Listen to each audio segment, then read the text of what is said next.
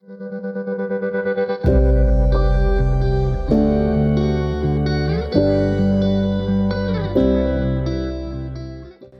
to the CareerWise Nurse Podcast. This is your place if you are launching your career as a nurse or are preparing to launch, if you're growing into your role or growing into a new role, or if you're seeking to thrive or just need a little refresh in your work as a nurse or your life as a nurse. Living your best nursing life doesn't just happen, it takes energy and dedication. On this podcast, you will have the opportunity to learn, live, and love all the experiences of being a nurse. Nursing is truly an amazing journey. It's your amazing journey. It's your license, it's your career, it's your job, it's your reality, and it's your certification. It's all about you. You will get strategies and stories, inspiration, information on how to live your best life in this podcast.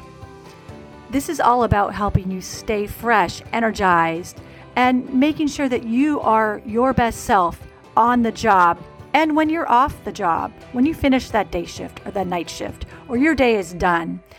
And this is about today, tomorrow, and your nursing future. So hang on. Thank you for being here with me on this amazing journey that we call nursing life.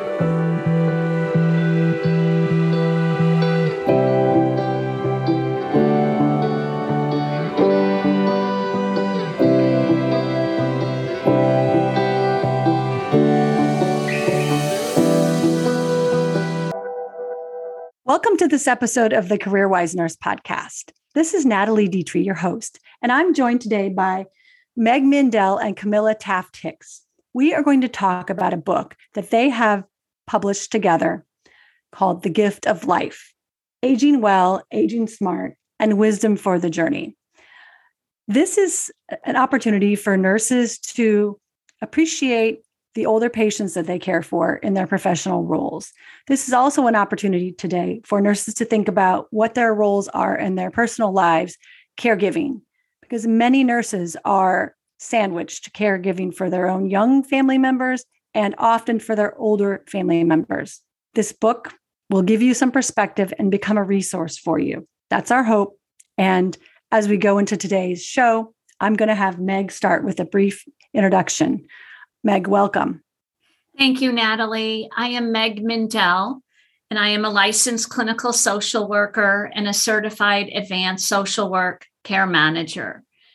And after many years of my role as a clinical social worker in hospice, family counseling, individual counseling, I decided to start my own company in 2003 and that was called Halcyon Elder Care.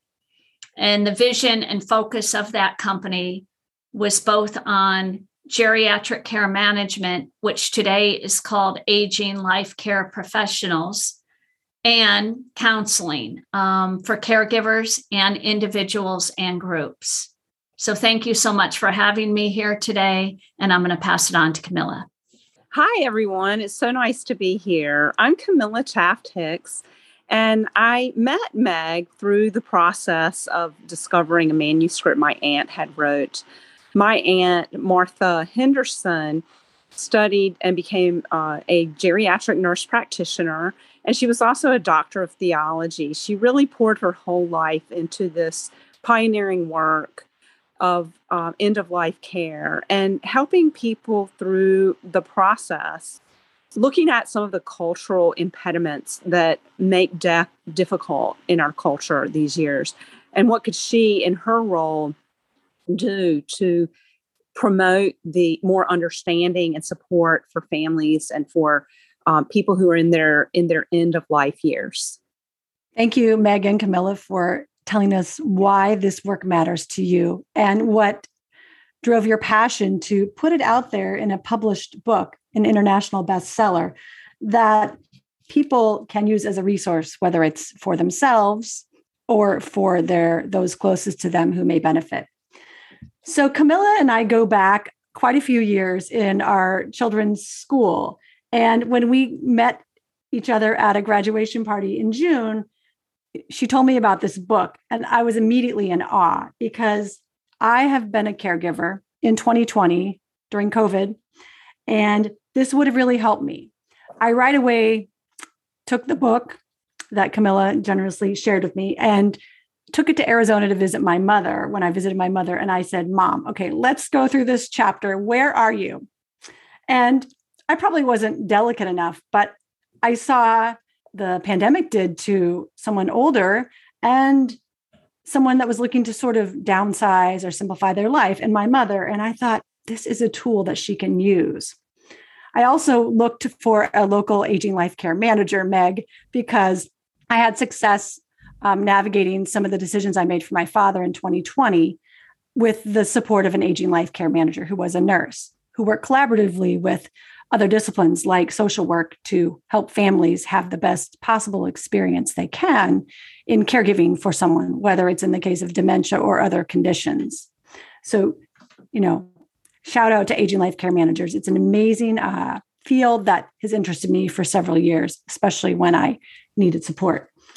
But the book um, also it says the age ranges from 55 to 75 years old. Is that right? 75 is at the end. Well, so I'm I like that it's not just for quote old people because there's a lot of things to think about as our lives change from raising little kids and raising teenagers and seeing our young adult children go out into the world and how we shift our priorities and plan for our future in good health and in times when we are in the later years of our life. It takes time to get there. So your book is a resource and I feel compelled to want to share it with everyone. If I don't buy them a copy, I'm telling them about it mm-hmm. and how it might be a great resource when they look at what's going on around them in their personal and professional lives.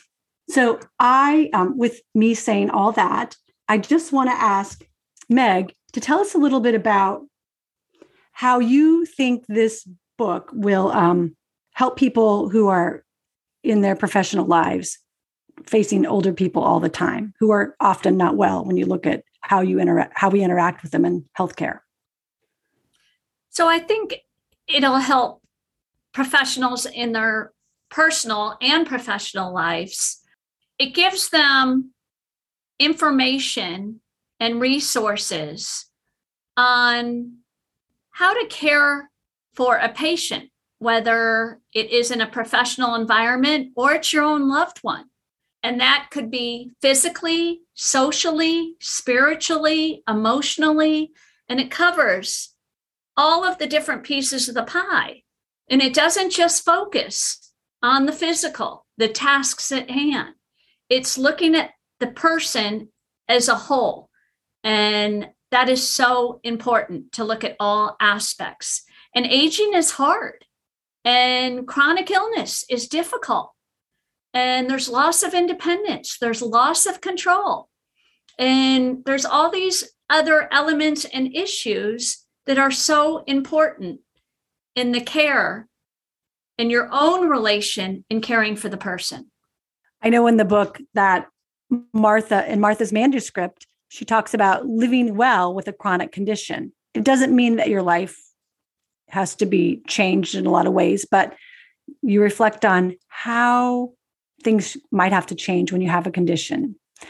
And Martha has a lot of stories from people, not all very, very much elderly, whose lives have been impacted and how they learn to make good out of what might seem bad to people.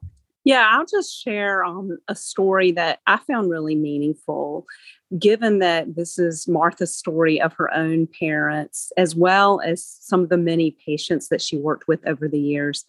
Um, it was very special for me to read about when my own grandfather died, and she was helping to facilitate the funeral my grandmother had advanced Alzheimer's at that point, and it was really not appropriate for her to be around people, at least based on her earlier experiences socially. And she just was not able to interact. And, but my aunt felt it would be really important for her to be around these loved people, loved ones who gathered to celebrate her husband's life. Um, my mother, on the other hand, really did not want to have interruptions during the service. So um, here they were dealing with the death of their father, but also trying to facilitate. And this is a role that many of us can relate to And, and professionally as well as personally, we just feel that these are the kinds of stories that can help. So, what was the outcome? They worked with a social worker and a nurse who got together to talk about what were some ideas. What could be done to compromise and make everyone happy in this situation? And they agreed to have a short service with my grandmother's favorite hymns before anyone else arrived at the church. And then there was a place she could go and wait and have a caretaker with her so that she wouldn't be there for the actual funeral, but she had a very meaningful time with family to reflect and share and sing hymns that she loved. That was a really good example to me of how nurses can play a role in just knowing some of the creative possibilities that are out there and how they can simply help think of some of these clever interventions that might bring a lot of healing to families as well as in their own personal journeys. I love that story. And it allowed everyone to have their wishes met.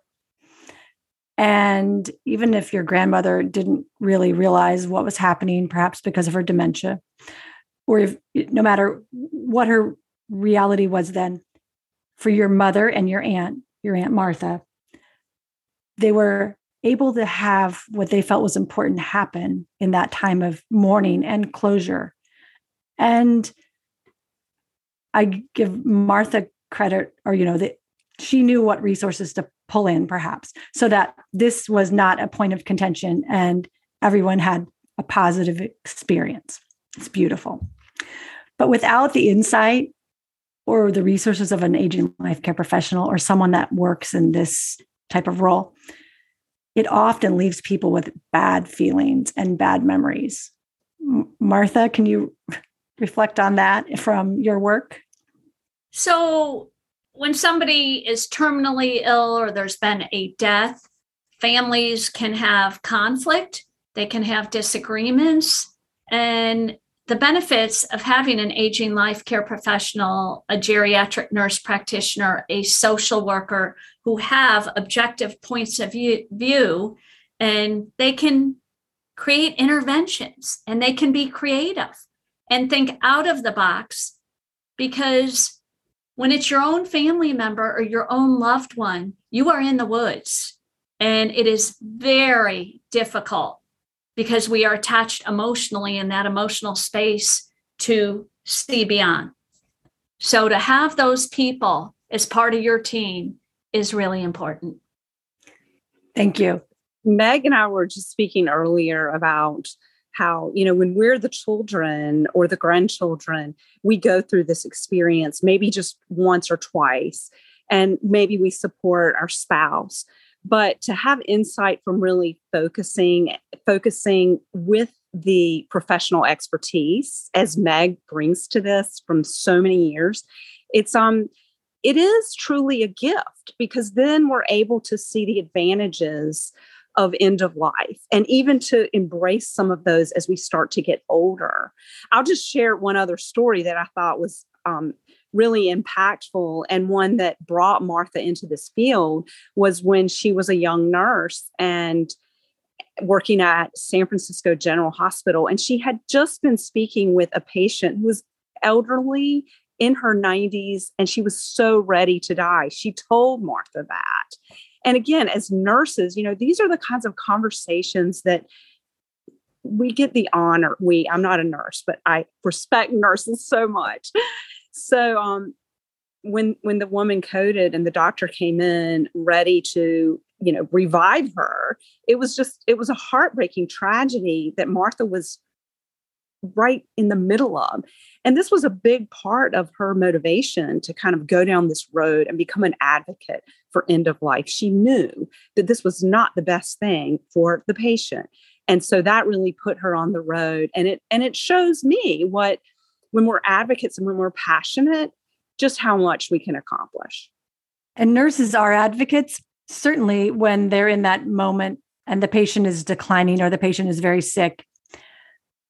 And I think of the hospital a lot when I talk about nursing experiences. And people are there because they're very ill. If they weren't very ill, they wouldn't be there, they'd be at home.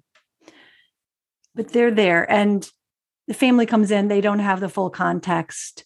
The doctor might be in and out, or the other providers, the whole team. And the nurses and the social workers are the ones that are there. And they are there with the family on the front lines. And you, you know, you, the nurses see this more often because you're saying as family members, we don't see this very often with the mother and a father or other close family members. But the nurses and the other healthcare professionals see this all the time. So, like Martha in her role, doing her work, how she was moved to do this and to pioneer her work, she really did have enough, you know, had the experience and the exposure and the skills to help people come up with the solutions to make it the best experience possible, even in a moment of shock and when things are unexpected, and to see and to, to see the greater perspective and to help families understand what's going on with your stories. You, you've displayed that. When i look at the book so i open to the table of contents and i mentioned that the book talks about living well even with a chronic illness. So um, one of the chapters is enjoying life while caring for your health. So these topics are so important and it's not just in that moment of critical illness that this book is relevant for people health decisions for your future again i said people have to make these decisions meg tell me a little bit about from the book, from your work, what this means for people who are not sick in the hospital or living well. How can they use this book as a resource?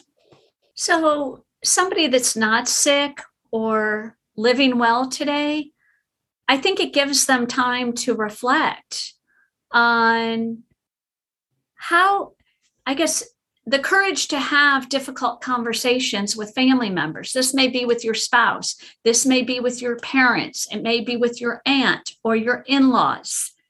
And what are our wishes? What do we want as we age? How do we want to live as we get older? And we don't seem to talk much about it in our culture. And the book will help you ponder and think and plan and encourage you to have meaningful conversations about aging and end of life care. It'll encourage you to step into your values and think about what are my values? How do I want to spend my time today? Who do I want to spend my time with? How am I living? And a lot is written in this book about preparing for end of life and uh, referring to how much we spend time talking about coming into the world, the birth of a baby. There's showers of celebrations. So, Camilla and Martha, with your work in this book, share with our listeners some of the things that really resonate with you from celebrating end of life or preparing for the end of life when people are still alive. Because it's an aha moment when you read in the book that we should be talking about end of life or later in life, the later years, instead of just the early years of people's lives. Instead of not talking about someone being old, not talking about that there, there are things that are changing in their lives. So one of the things that um, we see in the beginning of the book is um, is just a list of how do we want to most enjoy the time that we have. And during our aging years, there's sometimes a a tendency to just not care as much about what people think. There's opportunity to explore our values and live into them more. Maybe it means dancing or volunteering, spend time spending time with loved ones that we may have possibly neglected over the years. So the the healthy times that we have, we're able to appreciate. That is the gift of this book is to draw us into some of these stories where we realize our mortality. The gift of that realization is we can be more intentional. We can also, and this is the last chapter of the book, really goes into the spiritual aspects of end of life. We might return to an earlier spirituality, or we might explore a new one, perhaps through a church, a synagogue, some meditative practices or being in nature. Those are some of the areas that are explored, and especially looking at the wisdom literature of various faiths. And this is the um, the final chapter of the book where Meg and Martha really share some of those aspects of living well and meaningfully. And Meg, what would you like to add about that? Because I realize you've had an integral integral role in working with people over the years who want to prepare for death or or anticipating the death of someone very close to them. I think uh, the book will give you the gift of a greater awareness, awareness of your own journey and other people's journey. And I, I want to give an example. I had a friend call me this week she's in her 60s and she needs a hip replacement. And she's having a tremendous amount of anxiety. And the root of it was she isn't sure about how to receive help. And she's not used to receiving help or assistance or asking people to give her a hand. And she's not going to be able to drive. And she's the one who is usually the caregiver and giving to everyone else and she started sobbing. And it became such a great epiphany for her, where she realized, I need to learn how to receive. And as people age, this can be an issue. How do I receive help with grace? Because nurses, social workers, we all like to give, right? We like to give. And um, are we able to receive too? That's really beautiful. And you are bringing up a really good point. When I think about a setting in my in your neighborhood, you know, we've lived in our neighborhood for quite a while and there are older neighbors and they have lost spouses in the last few years. I went to one gentleman and I said, "Can I bring you a dinner?" because he's been living alone through the pandemic despite a good connection with other neighbors who have known him a long time. I wanted to bring him a meal, thinking, wow, I should have reached out a long time ago. He would have nothing to do with it, absolutely refused. And so I didn't bring him dinner. I almost think I should have just brought him a meal and not given him the chance to refuse. But he was very proud, did very well on his own, had a little bit of family support in the area. And then the neighbors that gathered together with him on a regular basis outside during the pandemic to stay connected, help him stay connected as he lived alone. He he didn't want to receive any, you know, anything. And I I didn't really know how to respond to that because I really had in my mind that he, I needed to bring him a meal. And we all sometimes are uncomfortable with getting gifts. But as you get older, your example of your friend, right, right. It's a mind shift. We have to be willing to accept help. And I've seen that in my own parents over the years. I maybe didn't go about it in the kindest, gentlest way, but we see a need and we're not even sure how they'll respond, like my parents. Finally, I convinced my mother recently to get some extra help. And it still took her a while to accept it and to follow up. But I had the I had your book and I said, just let some other people support you. And also I was thinking about the aging life care professional role to get me out of it so that the emotions are sort of aside because I thought my mom's an adult. She can get someone to come in and work with her. Let's make this in a business arrangement to support her so she can do what she wants to do to live her best life now. And maybe she doesn't want kids telling her what they she might need. Do you know what I mean? Take yeah. out of it. I love that you said that because many people that have hired me over the years or that my company, I say, allow yourself to be the daughter, allow yourself to be the son. So let the professionals be the caregivers. And it gives you the gift of being the daughter. So you're you're exactly right, Natalie. I'll just make a can I just make a plug for the journal as well? We were speaking about this earlier, and Meg has worked with so many families over the years. We we crafted these questions in the journal to really capture what is it that's important to people in their later years. And Natalie, I hope you'll be able to use it with your mother. And I think especially to have a grandchild go through the questions and write down the answers is a really beautiful opportunity for interaction. It also touches on so many of the things that we face in our later years, but without having to hire someone to walk us through the process. But just finding ways to connect with family and ourselves meaningfully that will get us ready for the future. Camilla, thanks for pointing out the resource. And it it really is a tool, the journal, that can be used to break things down for people who, even with this book that is abundant with resources, has sections on resources, not know where to start, right? The book is full of so many resources. And when I look at it, I just, it's a lot of information. So the journal is a great resource. So what what I'd like to do is I will be sharing the journal and the book in the show notes because we're talking about the gift of life, aging well, aging smart, and wisdom for the journey by Martha Henderson and Meg Mindell. And on this episode, we've been with Meg and Camilla Taft Hicks, who is the niece of author Martha Henderson.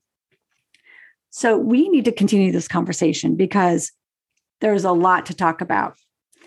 What I would like to do now is have Camilla and, and Meg, would you share a passage from the book that you feel like is really important to share with our audience? Sure. I'll start with the passage I chose. How do we begin to prepare the fact for the fact that we will we will die? There are ways to practice for dying. We all do this in a sense when we experience losses in life or little deaths. We experience losses in our own physical, emotional, social, or spiritual health, such as having a severe illness or incomplete recovery. We may experience the loss of ability to care for ourselves independently, whether from a broken foot, arthritis, or a stroke. We may lose loved ones or valued things such as a home. These losses, unwelcome though they are, give us opportunities to grieve and to review how well prepared we are for our big loss. In contrast, some older individuals are ready, even eager to die. Some have said to me that they have lived a good life and were looking forward to what was ahead. Just the process of aging, and especially the changes of the transition phase, can bring a new awareness of our inevitable death. If we are wise, we will begin to prepare for leaving this life by making the most of every moment. This consciousness of the nearness of death is a gift and marks the beginning of special time, and it can start at any age. Thank you. That's beautiful. Camilla, what would you like to share from this book? So, I'll be sharing an example, and there are many of these throughout the books, the book of um, stories, how people face challenges and, and what their choices were. This is a story about Kathy Mailer and her mother. Kathy's an intelligent, loyal daughter who saw her mother Mary withdrawn and unable to talk as she lay in a mental hospital dying of advanced dementia with a feeding tube in place. Kathy knew this was not what Mary would want. She had a living will, and her son John was her health care power of attorney. The family was united in wanting the feeding tube withdrawn, but the physicians would not comply with their wishes. Kathy wanted to transfer her mother to a nursing home where she would receive hospice care near Kathy's home, but hospice would not accept Mary with a feeding tube. With deep anger and frustration, Kathy sought my help through the institution's social worker, who knew of my end of life work. Kathy and I were both aware that refusal to comply with the healthcare power of attorney's request was illegal, but that knowledge did not resolve the current dilemma. The medical and psychiatric physicians agreed to meet with the two daughters and me, and all the siblings agreed on what their mother would want. It became apparent these physicians, on a personal level, sympathized with the daughters. However, they could not go against the institution's practice of not removing feeding tubes. By the end of the meeting, we had reached a compromise. As Mary Mailer left the hospital on a stretcher to go to hospice care at the nursing home, the physician withdrew the feeding tube. Thus, Kathy's mother was finally able to be moved where Kathy could visit her every day. She died a peaceful death two weeks later.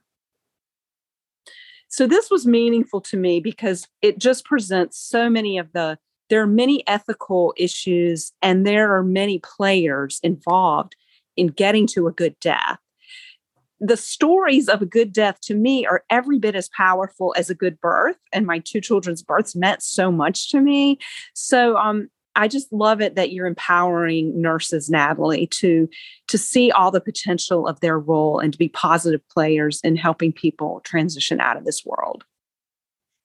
Camilla, thank you. When you read this passage, this example, I think about all the people running in and out of a hospital room to try to transfer the patient to a more peaceful place to be at end of life.